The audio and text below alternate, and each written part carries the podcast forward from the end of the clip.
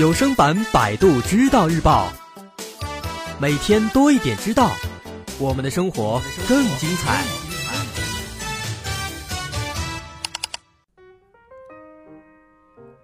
爱因斯坦在世界上第一颗核弹爆炸之前，曾经写下了一个预言。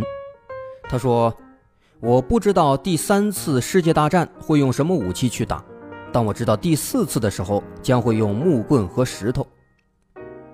这个预言它是否会成真，咱们先不说。但是呢，从这句话可以看出来，智慧如爱因斯坦也认为木棒和石头是人类永远都不会过时的武器。木棒、石头是人类最古老的工具和武器，而投石制木是远古人类最早的远程攻击手段，用于狩猎，用于部落战争等等等等。而石头以其质量而更受青睐。投石的方式也有很多种，最原始的当然就是用手直接投。考古人员在一些远古人类的遗址里发现了很多明显人工制造的粗糙的石球。这些石球就是用于投掷猎物的，但是投掷石球的时候，石球太重则不能投得很远，石球太轻呢，则对猎物的作用不大。那么经过长期的摸索，人们发明了一种飞石锁，就是用绳索拴住石球或者石块，或者先用兽皮制成的一个皮兜包着石球，然后呢再用绳索系住皮兜。使用的时候，用手抓住绳子一端。把拴有石球的另一端抡甩起来，等到加速到极限的时候，向目标甩过去，这比之前用手投掷要更远，更有打击力度。由于这种飞石索连绳索一起甩出去，啊，好像一个流星一样划过天空，因此通常被称之为流星锁，也便于与双股甩石兜进行区别。在古汉语当中的“单”字，它最早呢是象形文字。上半部分它是一个倒着的八，这个东西呢，它是象征着绳索。下边在象形文字里边连接了两个口，这两个口呢，就是代表着石头或者石块，是这个飞石锁的一个象形。然后再往下是一个盾牌的形状啊，在这个甲骨文里边，最后呢，到了简体字演变成了一个甲字。这整个这个单字的文字，它的本意指的就是一种。投猎、狩猎的投石工具。由于投石和投石工具，它们物美价廉，因此即使比这更加先进的一些远程武器，比如弓弩出现以后，也没有完全淘汰这种原始的、很廉价的武器。在《左传》当中记载了公元前五八九年齐国与晋国的安之战，齐国大夫高固冲入晋军军队之中。致使以偷人，打倒了晋军的战车，并且缴获了战车。在一番耀武扬威之后，驾车施施然离去了。汉代投掷技能的训练更加受到重视了，并且作为军队训练的考核内容。汉武帝的大将甘延寿不仅能跳跃绝于等轮，其投石技能也是称雄于世的。当时十二斤的石头，延寿有力，能以手投掷。啊，汉代的十二斤大概是现在的六斤，甘延寿能投出二十八米，由此可见他的投掷能力是非常高超的。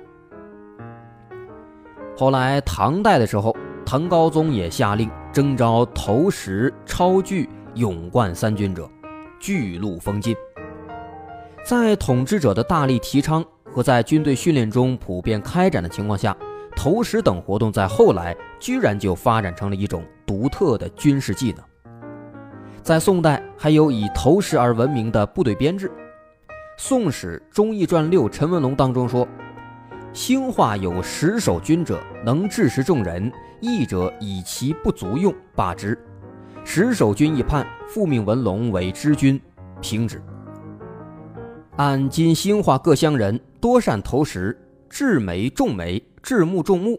闻其人多于正月至三月，先居空旷处，画地为圈。大径三四尺，去十步内以石投之，屡重屡远，圈亦渐小。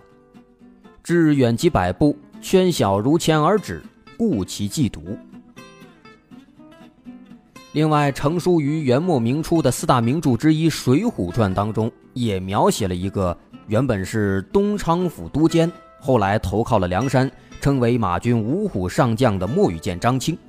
他就是把军队中力量性投掷跟民间的技巧性投掷给巧妙的结合起来，练了一手善会飞石打人、百发百中的过硬功夫。水泊梁山的众多英雄好汉，像花和尚鲁智深、大将呼延灼以及金枪手徐宁，虽然说个个是武艺高强，但都被张青的飞石打的是鼻青脸肿、狼狈至极，可见他的投石技艺是非常精湛的。再看这个《水浒传》的作者施耐庵呢，他是兴化人啊，晚年闲居兴化。那张青这个角色，他的创作很大可能就是来源于兴化人善于投石的这个普遍的一个传统和技巧。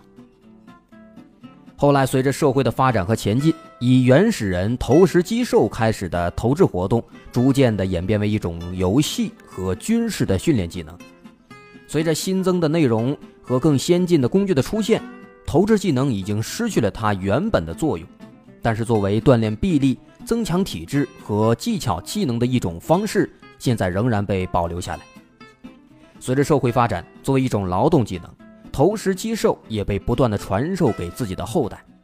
这样一来，投掷活动得到了进一步的普及，并进而演化出了其他的更多的投掷游戏，比如击壤，比如掷陀，就是由投掷游戏产生出的投掷活动。咱们看这个击壤是什么？壤，这是一种用木头制成的，长一尺，宽三寸，类似这个鞋底儿型的东西。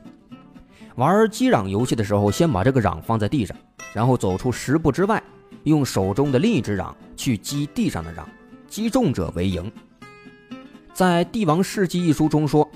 地扰之时，天下太和，百姓们安居乐业，无忧无虑的生活。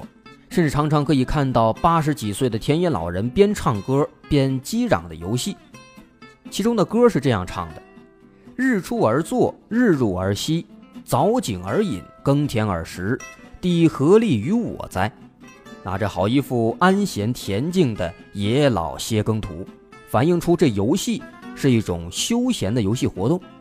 这种击壤游戏后来呢也有了发展啊，随着这个砖瓦等等建筑材料的出现。它逐渐的被另一种游戏取代了，就是掷陀，也叫抛陀，啊，有很多名字，还叫打瓦，也叫飞陀等等。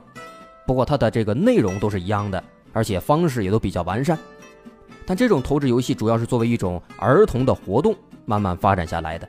比如明清时期的打板，啊，用瓦块、石头玩的这个投掷活动，就是它的这个发展和演变。